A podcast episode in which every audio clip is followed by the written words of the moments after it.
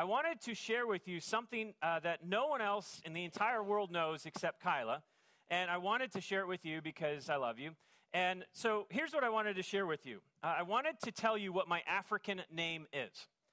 Now, if you're thinking, why would you, uh, Michael, uh, born in the United States, have an African name? Well, uh, it was about 10 years ago, in about uh, 12 years ago, uh, my wife and I spent uh, the better part of the summer in the Congo.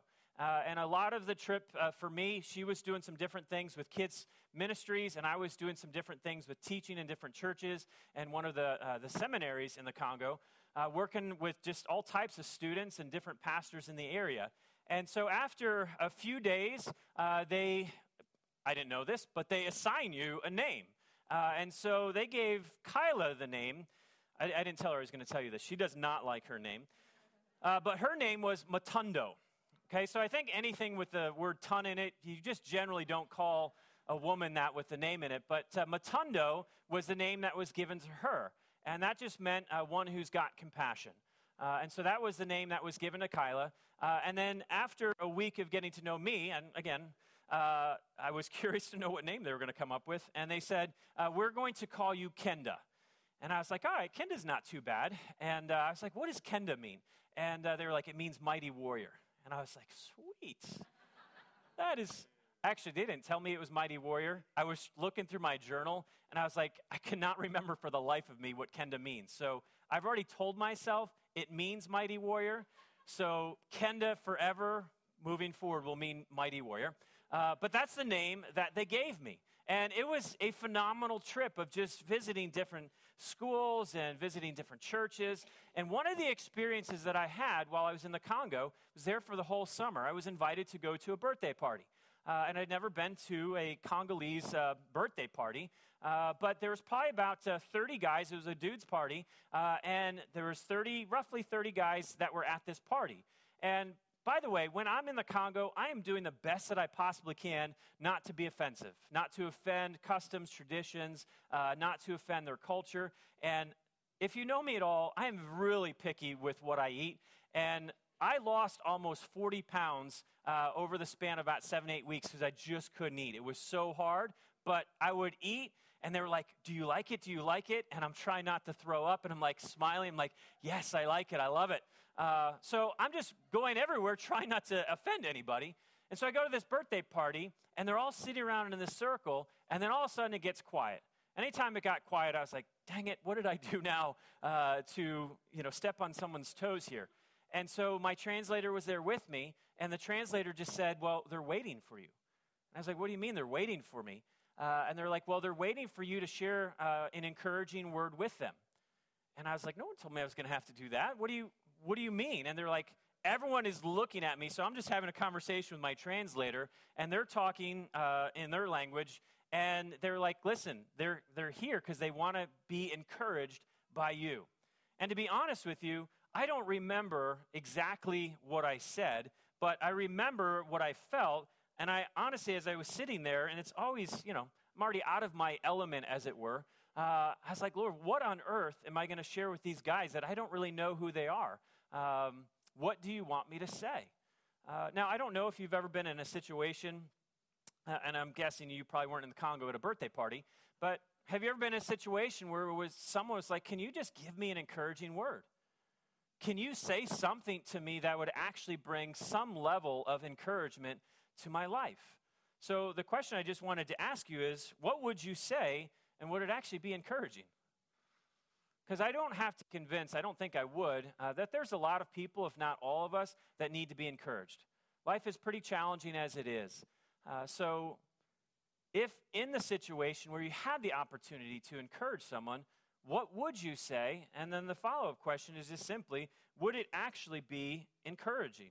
Uh, last week we looked at uh, Paul and Barnabas, and they were in Cyprus, and they preached the gospel message uh, to the governor uh, of Cyprus, and then they just they moved on, and they're on a missionary journey. And so they the scene that we see in Acts uh, chapter 13 is they roughly have traveled 200 miles by way of Mediterranean Sea uh, up to the new place, uh, which would be modern day Turkey. Asia Minor is where they were going. And upon landing in the city that they were going to, uh, the Apostle Paul is asked a very similar question. Uh, the people, after they had gathered, and I'll we'll read the text in a second, uh, they asked Paul, Do you have something to say that would encourage the people here? Do you have something that you could say to us that would be encouraging for us to hear? So, we're going to look at that this morning, and I wanted to share with you my heart for us this morning is just simply this. I encourage you to write this down. God encourages you so that you can encourage those around you. God wants to encourage you, not just so you can walk around feeling encouraged, uh, but God wants you to be encouraged so that you can be an encouragement to those that are around you. So I think a good follow up question is just simply Is there something that we can be daily encouraged by so that we can daily encourage those that are around us? Again, I think if we're honest with ourselves, most of us are just trying to get through the day. Most of us are just trying to get through the week. Most of us are just trying to get through uh, the month, as it were. I don't think many of us are approaching every single day as an opportunity uh, to enjoy being encouraged by God and then being used by God to encourage those that are around us. So, as we look at what Paul, uh, the Apostle Paul had to say in response of, do you have something to say that could encourage us? What I love about the Apostle Paul's response is he didn't point to something about himself. Like if someone asked me to encourage them, I'd be honest with you, my first thought is like, all right, what has happened in my life recently that I can say that would be somehow encouraging to them? The Apostle Paul, when he answers this question of, can you encourage us? Uh, he looks to something outside of himself. He looks to a story that he now knows.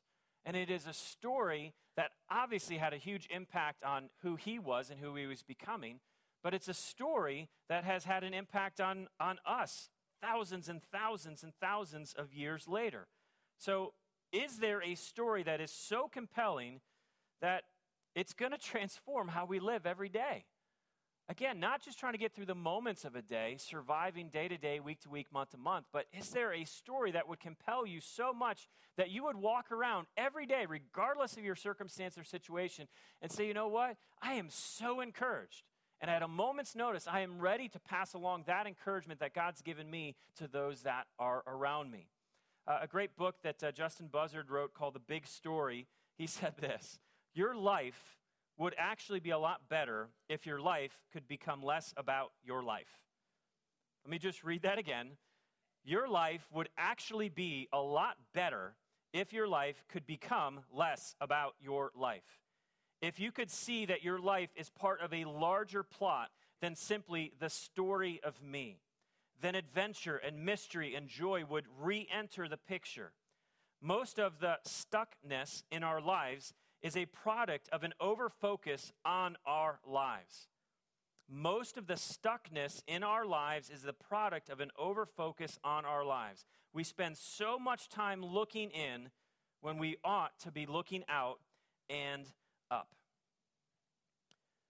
It's a great book. I put it on the recommended read uh, shelf out there. Encourage you. Uh, it's a it's a super helpful helpful read about the story that we are in.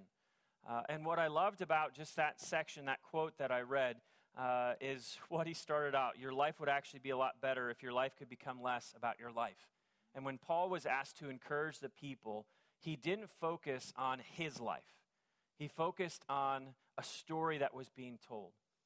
I shared this, uh, uh, this example uh, a few months ago, so uh, if you were here, you get to hear it again. But there's an Austrian philosopher who's also an author uh, who was asked the question, uh, and it's a profound question Is there, how do you change a culture? How do you transform a culture? How do you make a difference in the culture that you live in? Uh, and this is uh, what Ivan Illich had to say. And listen to this response of how do you change a culture? Neither revolution nor reformation can ultimately change a society. Rather, you must tell a new, powerful tale, one so persuasive that it sweeps away the old myths and becomes the preferred story. One so inclusive that it gathers all the bits of our past and our present into a coherent whole. One that even shines some light into our future so that we can take the next step. If you want to change a society, then you have to tell an alternative story. the Apostle Paul has an alternative story to tell. And because the alternative story was so powerful, so inspirational, so compelling, it is a story that, when given the opportunity to encourage people with, he pointed them to this story. And it's a story that is still being told today. A story that would compel, encourage, and inspire those that would say, I want to enter into that story. Uh, again, if you're already there, Acts chapter 13, uh, start at verse uh, 13 and 14. It says this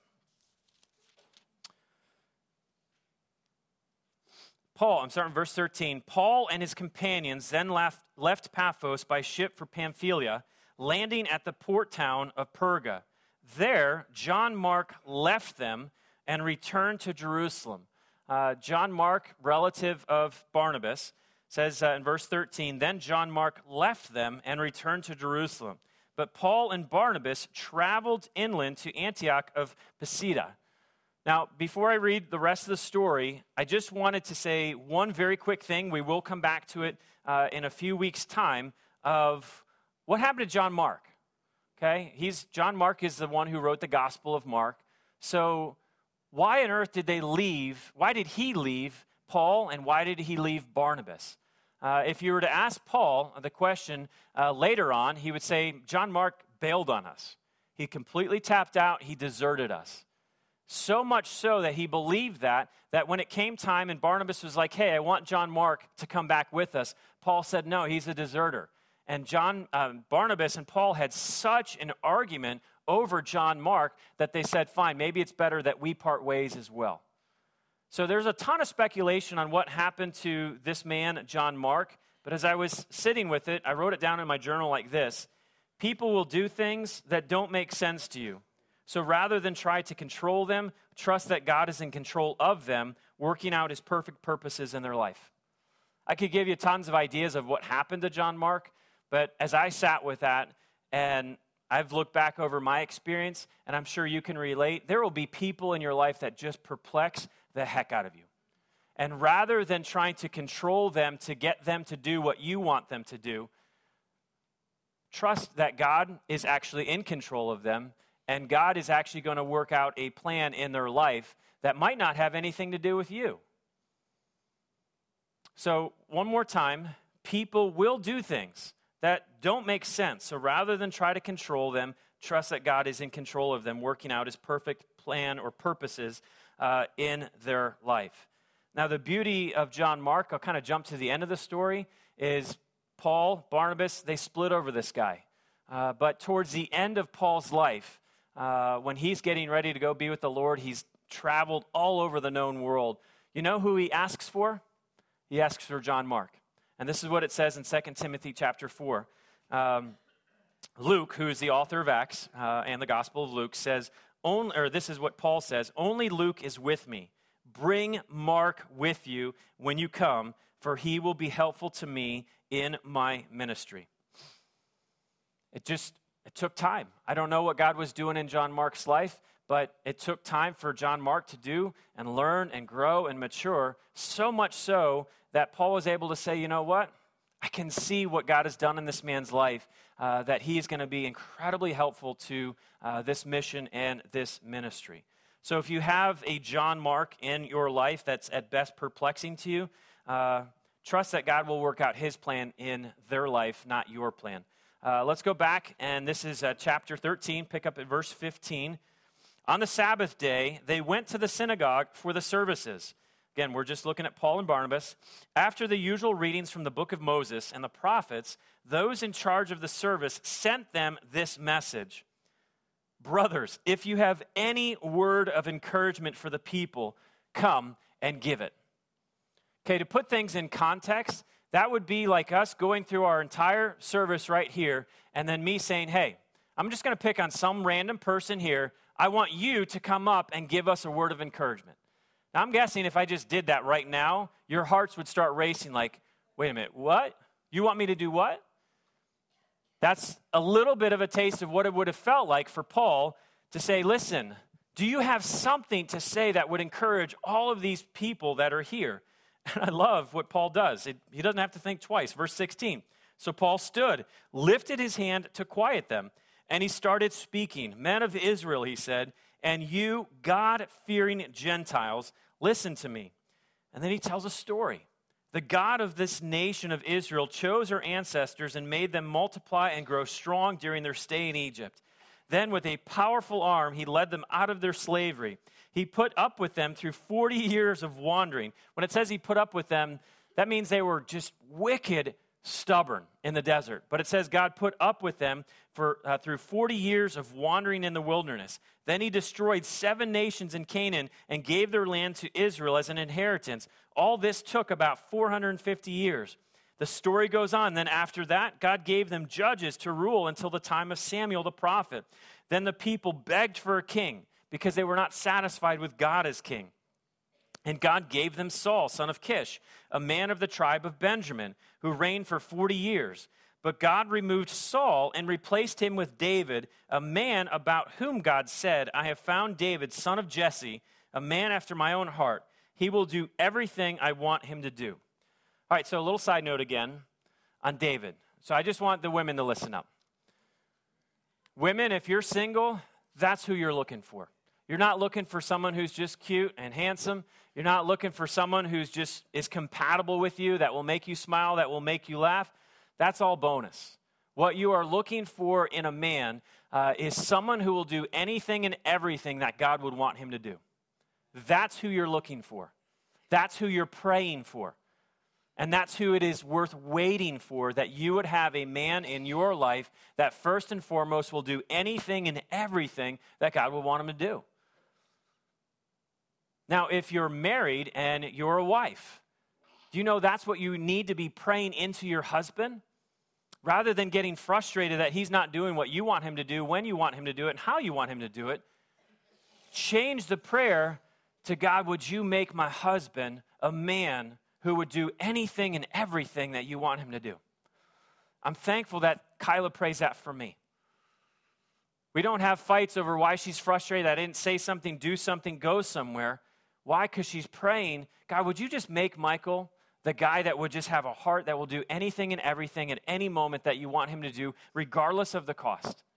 So if you're a wife, that's your prayer for your husband. That's how you encourage your husband. That was a side note. We go on. Verse 23. And it is one of King's, and this is the story goes on and it is one of King's David, David's descendants, Jesus, who is God's promised Savior of Israel. And before he came, John the Baptist preached that the people of Israel needed to repent of their sins and, and turn to God and be baptized. As John was finishing his ministry, he asked, Do you think I am the Messiah? No, I am not, but he is coming soon, and I am not even worthy to be his slave and untie the sandals of his feet. Then, verse 26 Brothers, you sons of Abraham, and also you God fearing Gentiles, this message of salvation has been sent to us. Again, remember the scenario or the, the scene here. The scene is just simply Paul, do you have something you could say that would encourage us? Yeah, I do. Go ahead, you all sit down, you all be quiet, and I will tell you a story. And so this morning, I wanted to just very quickly uh, walk through how does Paul's response to being asked to encourage the people, if you have a word of encouragement, come and give it? How did Paul's response, how did it encourage them? And consequently, how should it, why should it encourage you? And how can you take that encouragement that you get from this response and actually use it to encourage the men and women around you, whether they know the Lord or not? And I say that because the men and women around you, who know the Lord and who don't know who Jesus is, they need encouragement. And this is a story that Paul used to bring encouragement to the people. So, three things that I would give you of things that we uh, uh, learn of why this is so encouraging and how we can use it to encourage others. The first one I would say is this number one, you are part of God's story. Right? I don't even have to say anything else. I will, but I won't. I don't have to because when you hear someone tell you, you are part of God's story. God knows who you are, He knows your name, He knows where you've been, He knows where you are, He knows where you're going. You are part of God's story. That alone should encourage you so deeply to say, gosh, if I'm part of God's story, then why am I so depressed and angry and frustrated and lost in my own story? If I'm part of God's story and God has something for me, then I can be encouraged by that. Now, again, you might not have picked up or thought much of this, but verse 16 uh, says this So Paul stood, he lifted his hand to quiet them, and he started speaking. Men of Israel, he said, and you, God fearing Gentiles, listen to me. That applies to you. Why? Because you're a God fearing Gentile. See, no longer was it just the Jewish people. Anyone else who's not a Jewish, hey, I'm sorry. I hope you enjoy the next 20 minute story I'll tell, but this is not applicable to you. Paul says, if you're Jewish and if you're a God fearing Gentile, let me tell you a story. And all that he says is going to apply to them as well. And if you listen to the story, Paul simply just walked through the story of God and he started back at Abraham. And he just said, God chose the nation of Israel and he made them strong in Egypt. But then when they were in slavery, God powerfully rescued and redeemed his people from oppression. God was caring and kind and compassionate to them when they wandered, when they were stubborn. And then God made a way for them to enter into the promised land. And then God gave them leaders to lead them in the ways of God. Mentioned the judges, mentioned Samuel, mentioned Saul, mentioned King David. So, why is Paul seeking to encourage them with how God has worked in their past? Like, why does he say, I have an encouraging word, but I'm going to get historical on you? I want to tell you a story. So, why does he do that? I'll give you two very, I think, quick answers is we're forgetful. Paul wanted to remind them of what God had done. Like if I asked you to say, hey, two months ago, what was God doing in your life? What was God teaching you? How was He providing for you? Like one of the ways, one of the reasons that I journal is because I'm just, I'm slow and I'm forgetful. And I want to remember everything that God is saying or doing or showing or providing for me. Why? Because God could do something amazing last week and I'd be like, gosh, what was that thing again? I had that conversation and I, I forget. I think Paul starts with reminding them of don't forget in this story that God is amazing. He's done absolutely amazing things. He's called you into relationship with Himself, He's made that possible. He made you strong. And then when you were lost and got in slavery uh, to the Egyptians, God rescued you with a mighty, powerful hand. So Paul wants them to remember who God is and what God has done. I think the second reason, I think this is the predominant reason of why Paul started and shared this story, is he wanted them to connect the dots. Paul wanted them to see the connection of all that God had done in times past was leading up to all that God has done in Jesus. He didn't want them to understand that Jesus is like a separate plan. That, well, this is an anomaly that happened. He wanted them to see, no, everything that God has been doing up until this point in time has all been leading to and pointing to the person of Jesus. And it says in verse 23 and it is one of King David's descendants, Jesus, who is God's promised Savior of Israel. So he's just wanting them to see Jesus has been part of God's story since the beginning. He's been part of story. So he wanted them to connect those dots. And then Paul goes on to explain that before even Jesus came, he sent John the Baptist. Why? Because he wanted people to be prepared not only to meet the Savior, but to hear the message of salvation. It says again in verse 26 Brothers, you sons of Abraham, and you also God fearing Gentiles. And again, that is Paul's way of saying this is for everybody. No one is ruled out. No matter your background, your past, your history, no matter what you've done or haven't done, no matter your, your social standing, no matter your uh, gender, no matter your race, your ethnicity, this is for everybody. Paul says, Brothers, sons of Abraham, you also God fearing Gentiles, the message of salvation has been sent to us. Remember, he's trying to tell the people, you want to be encouraged? Well, here's the encouragement God has worked throughout your history to point you to Jesus. Why? Because salvation has come. And then it says in uh, verse 27, Paul makes very clear that the people missed it. Verse 27 the people in Jerusalem and their leaders, meaning the spiritual leaders, they didn't recognize Jesus as one of the prophets uh, had spoken about. Instead, they condemned him. But here's where the, the story takes another twist. And it goes on in the next few verses in Acts 13 to say, yeah, but they condemned him. They worked with Pilate to conspire against him, and they killed him. And most people would think, well, end of story. And this is where Paul, I'm imagining, is getting even more animated. And he's like, well, wait for it.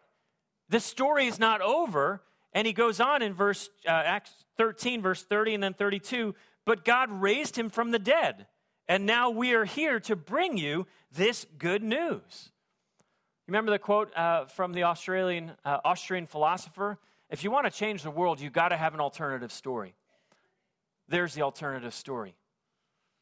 The one that we rejected, the one that we tried to kill, he was God raised him back to life. Uh, God raised him from the dead back to life.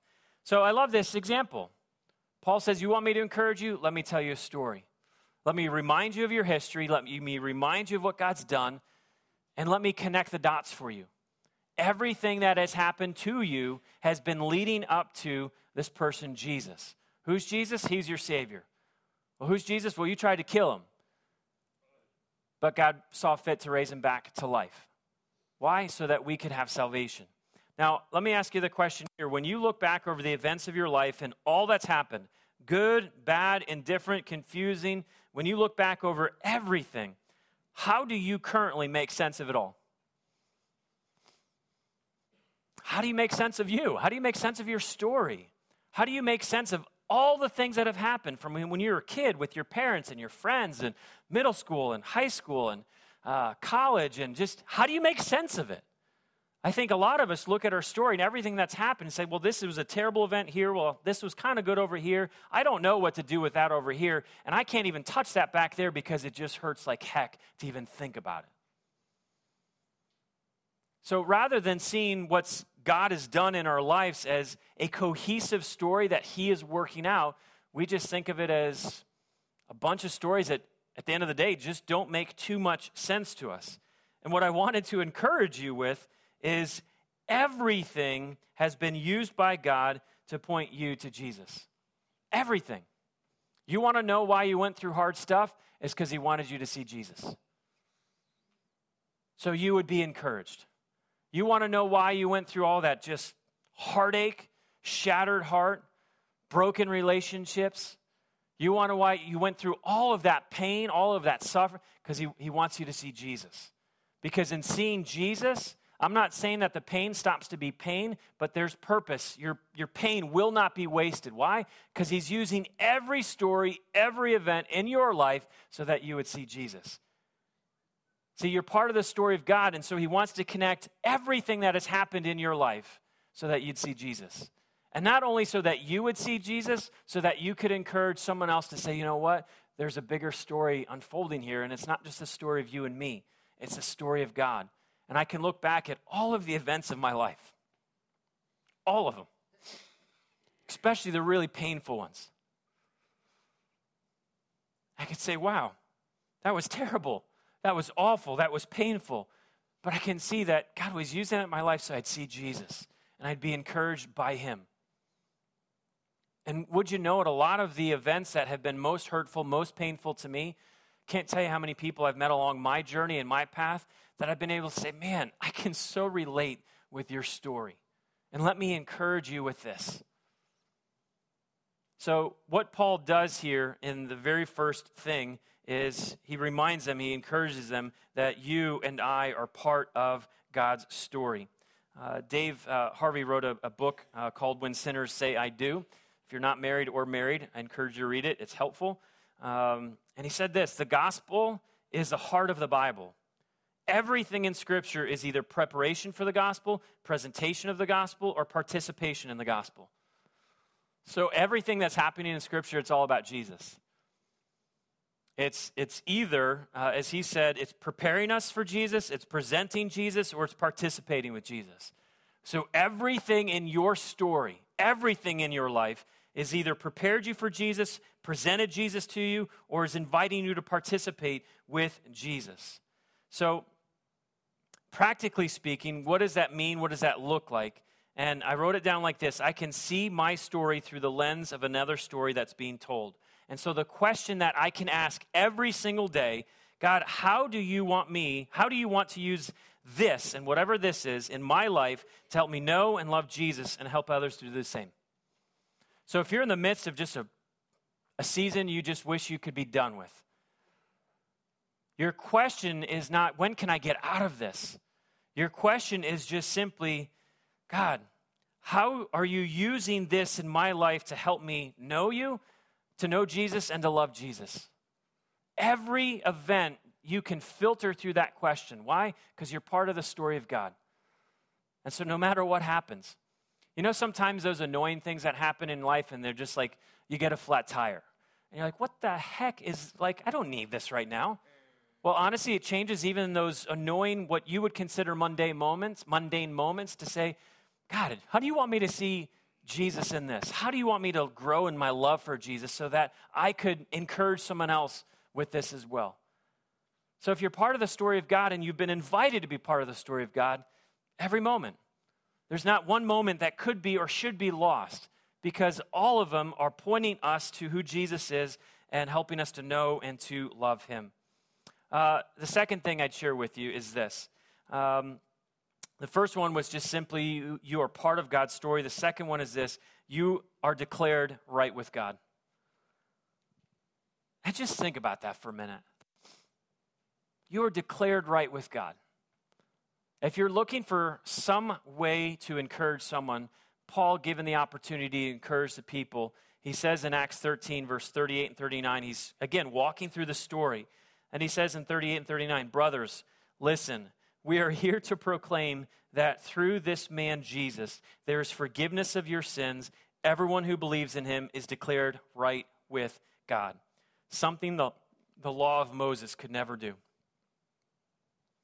Imagine, okay? And for some of you, this might not be too hard to imagine because you're going to relate well, but can you imagine hearing for the very first time that you can be made right with God not because of your good behavior or performance, but because you chose to believe in Jesus. Can you imagine if you grew up your entire life and the message that you believed since you could remember was I need to do this and I need to do this and I need my I, I, need my behavior in place, I need my performance in place, I need to look away certain way, act a certain way, and by doing these things and whatever your long list can you imagine if that's what you believed your whole life? Your whole life, you believed there was only one way to get right with God, and it was based on what you did. Can you imagine for the first time hearing someone stand before you and tell you, no, Jesus makes you right with God? It's not what you do, it's not your works, it's not your performance, it's not your behavior. Can you imagine? I mean, that would be like mind blowing. That would be mind blowing. Wait a minute. For 10 years, 20 years, 50 years, I've believed that I had to do this to get right with God. And now you're telling me that the only way that I can be right with God is through believing in Jesus. Now, you would think that most people would say, Sign me up. What do I do? I, I believe in Jesus and I'm right with God. You mean all of my sins are forgiven? Like, just consider that for a second. Everything you've ever done wrong, every thought you've had that was not an appropriate one. Everything you've ever done wrong, everything you ever will do wrong, it's all forgiven. That's what it means to be made right with God. Now, that should just cause a great celebration. But I think for most of us, it causes actually great frustration. R.C. Sproul commented on this, and he said this Perhaps the most difficult task for us to perform is to rely on God's grace and God's grace alone for our salvation. It is difficult for our pride to rest on grace. Grace is for other people, for beggars. We don't want to live by a heavenly welfare system. We want to earn our own way and atone for our own sins. We like to think that we will go to heaven because we deserve to be there. I can absolutely relate with that. You think we would rejoice and say, Wow, I can put down my list my performance, my behavior, and I believe in Jesus and I'm made right with God. You think we would rejoice. No, okay, I'll believe in Jesus, but I'm also gonna I'm gonna continue doing this because I want to feel like I can add something to my salvation. I want to add something, as it were, to being made right with God. And I love how Paul, just as clear as day, this man Jesus, there is forgiveness of your sins. Everyone who believes in him is declared right with God. Everyone. Well, what about the really messed up people? Them too. What about the really spiritual people, the really moral people, the really them too? Everyone is made right with God if you believe in Jesus. And I hope for some of you, you're here this morning and you'd be like, I can connect with those people who are hearing this from 2,000 years ago because I lived my life for the last 5, 15, 20 years believing I actually had to do something to be made right with God. And I so wanted you to hear the message this morning believe in Jesus and you're right with God. That's it. It's not Jesus plus you plus doing stuff. If you believe in Jesus, and who he is as God's son and what he has done, if you believe in Jesus, you are made right with God both now and forever. So, really, we have a choice. I'm either going to self save or I'm going to allow Jesus to do it. I'm going to allow, I'm going to keep working my tail off to do whatever I can to make myself feel right with God, or I'm just going to say, you know what, I'm done self saving and I'm just going to trust Jesus. Um, a helpful metaphor that was shared with me years and years ago uh, was just a metaphor of I could either walk over a bridge supported by my good works to get to God, or I could walk over a bridge supported by Jesus to get right with God. There's going to be a bridge, so to speak, work with the metaphor. And if I want to get right with God, I'm either going to walk across a bridge that is supported, sustained by my best efforts, my morality, my spirituality, my religiosity, and I can walk across that bridge. But you know what? I'm not sure I'd really have confidence that that bridge would hold. And as the metaphor went, or you can walk across a bridge to be made right with God that is completely supported and sustained by Jesus. He's the one who's holding up the bridge.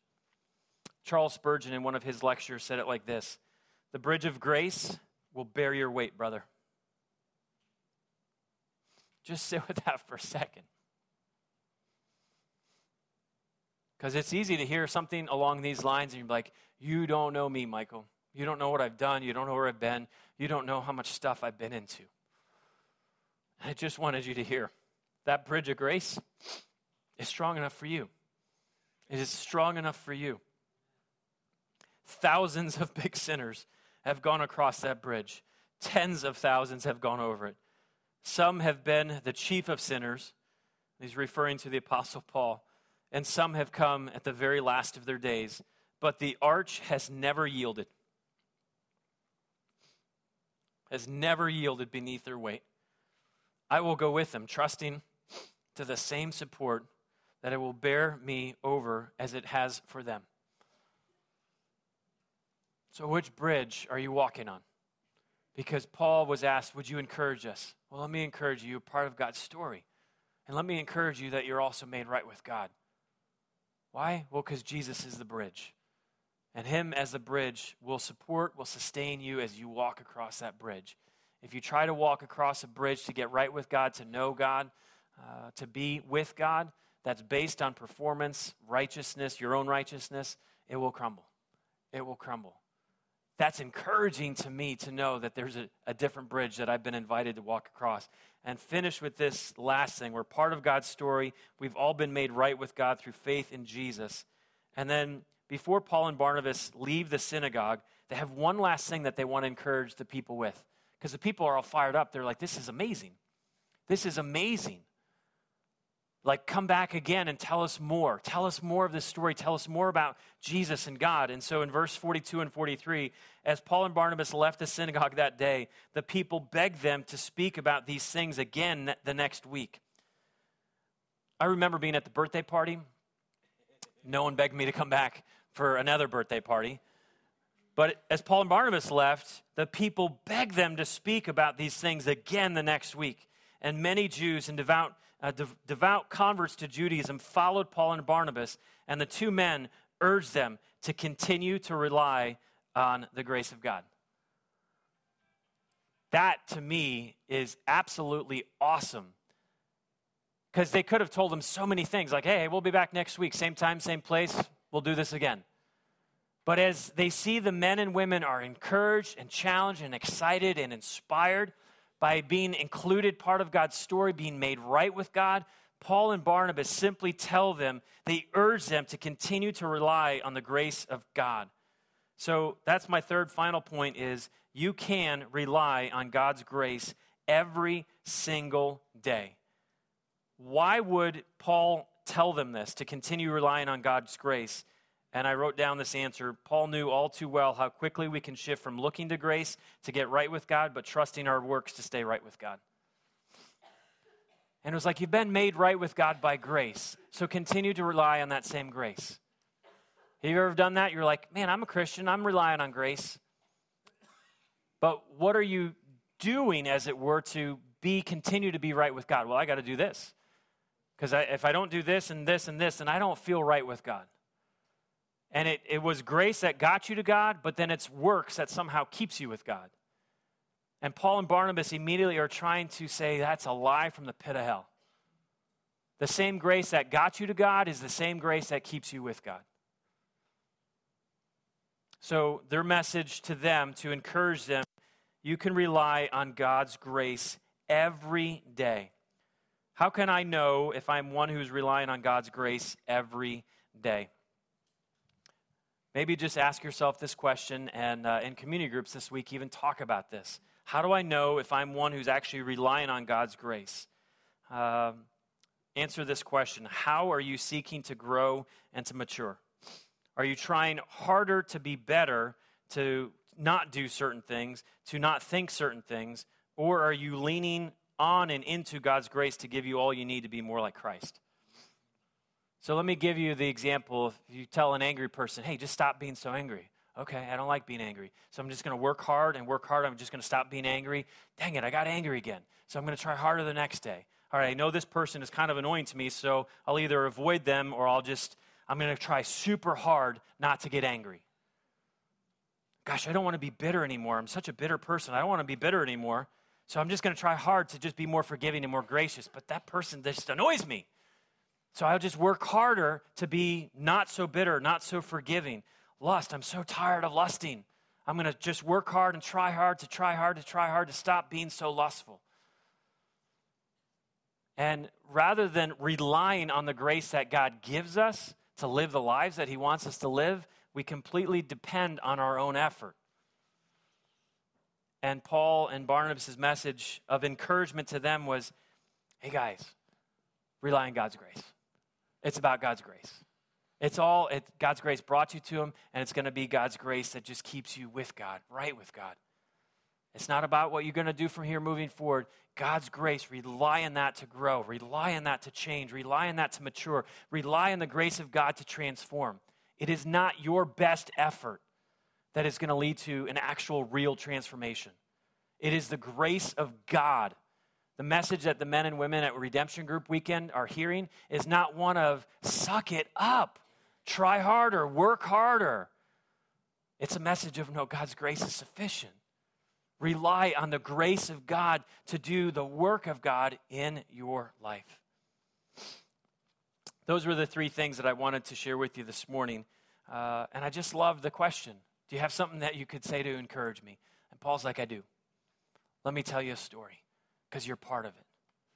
And everything that's ever happened to you has brought you to the point where you could see Jesus, that you're part of his story. And let me encourage you with this as the story goes on that you're right with God. Not because you did something, but because Jesus did everything. So if you believe in him, you're right. And then the third thing he encourages them with on the way out the door was, and please do not forget, it's about God's grace.